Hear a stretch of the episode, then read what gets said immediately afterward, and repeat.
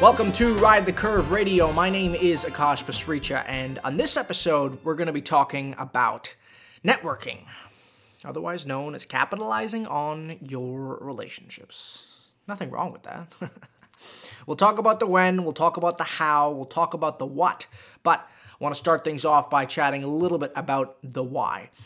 The goal of networking is you want to get in touch with the people who are going to oversee the Ivy recruiting process. All right. It's not going to do you a whole lot of good if you're talking with the Queen's recruiting team or the UBC recruiting team. The reason being, you want to be able to have conversations with and showcase your personality to those people who are going to really be doing those first round resume screens. Okay. The goal here is you want to be able to have them sift through your resume, recognize your name, and be able to say, you know what, I had a really great conversation with that person. I think they have a great personality. Let's put them through to the first round of the interview process. All right, that's the goal. Networking is never going to get you the job, but oftentimes it can get you the first round interview with the asterisk of, of grades. Okay, so keep that in mind. Let's talk a little bit about timelines here and the when.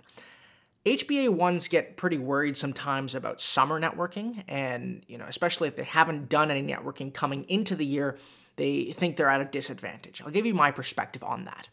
Summer networking is an opportunity. By no means do I think it is a necessity. And what I mean by that is, you know, in the summertime, if you've picked an industry, okay, there's going to be a lot less students reaching out to these associates because you know they haven't even entered the program yet. And the same is true if you have not picked an industry. So regardless of where you stand on things, I think summer is a great time to start reaching out to people, you know, start having those coffee chats, especially if you live in the city that you want to recruit for because, you know, both you and the associates have a lot more spare time.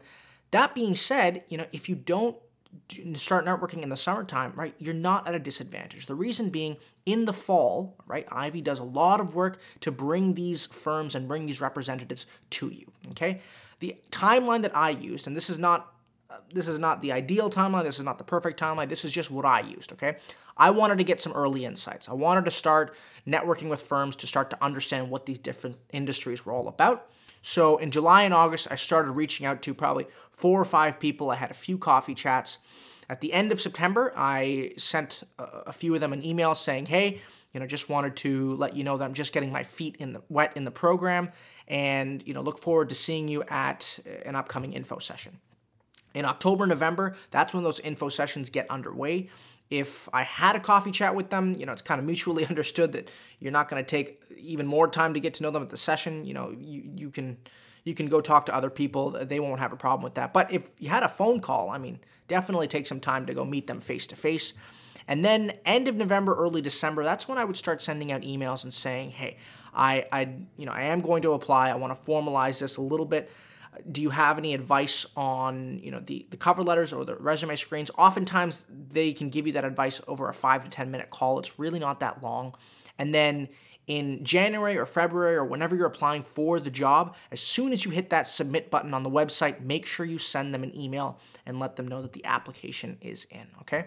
That's the timeline that i used that's not right or wrong. I started in the summer. If you start in October, you're again you were totally fine. It's just a little bit more of a condensed schedule. It is empirically untrue to say that you need to summer network if you want to get your dream job okay? I you know I, am willing to bet that only 10% of people know anybody uh, coming into their first year of ivy. So so that is my perspective on that.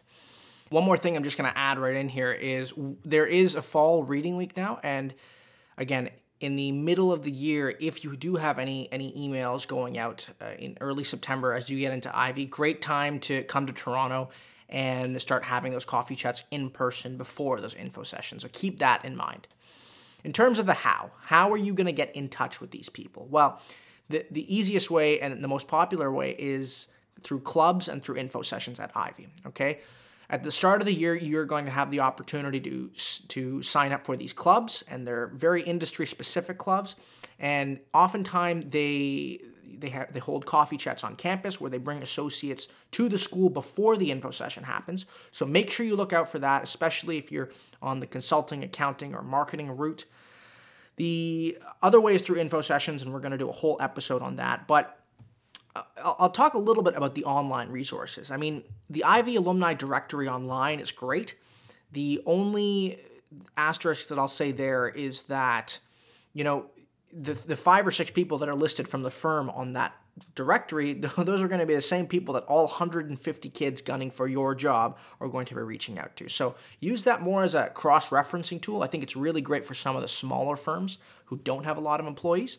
But otherwise, I mean, LinkedIn is probably your best bet. You want to be using LinkedIn to check out people at the firm in all of your networks. So look look for people not only in the Ivy alumni network, but look for people who have done the same extracurriculars as you. Look for people who you know go back as as far as high school. If you have a strong high school alumni network, right? Use LinkedIn to find those people. Use LinkedIn to find people who might share the same golf club as you, right? You, you want to find these commonalities, and, and LinkedIn is a great way to do that send them an email, find the email, you know, guess the email using the company format. The the LinkedIn request system, I mean, it's it's a much higher miss rate with that.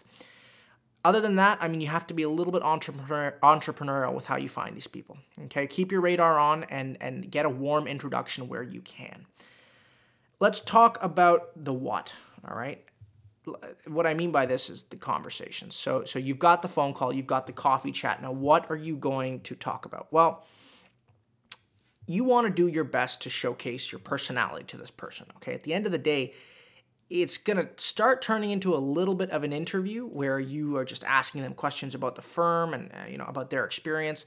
You want to try to get out of that as soon as possible and try to showcase yourself just a little bit if you can. And the way that I did that, and you know, this is just my advice, try to ask questions that relate back to your own experiences and relate back to what you are specifically passionate about. So an example of this is I networked a little bit with, with some people at the Boston Consulting Group, and I know that they had a, a, really strong affiliation with TED and TEDx conferences. And at my old school, I happen to have helped organize uh, a TEDx conference. And so that's kind of the segue that I used in saying, hey, I'm really interested in public speaking. I love TED. Could you tell me a little bit more about that, right? If you're just trivially, trivially asking about TED, I mean, there's not, nothing wrong with that. But again, you want to lean towards the things that are going to showcase your personality and be able to to illustrate yourself a little bit.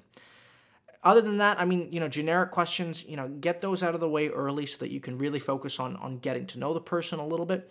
And finally, last thing I want to chat about is making things transactional. Okay. You're going to have a pretty strong desire to make things transactional towards the end of the conversation and say, Do you have any advice about the recruiting process? You know, uh, cover letters, stuff like that.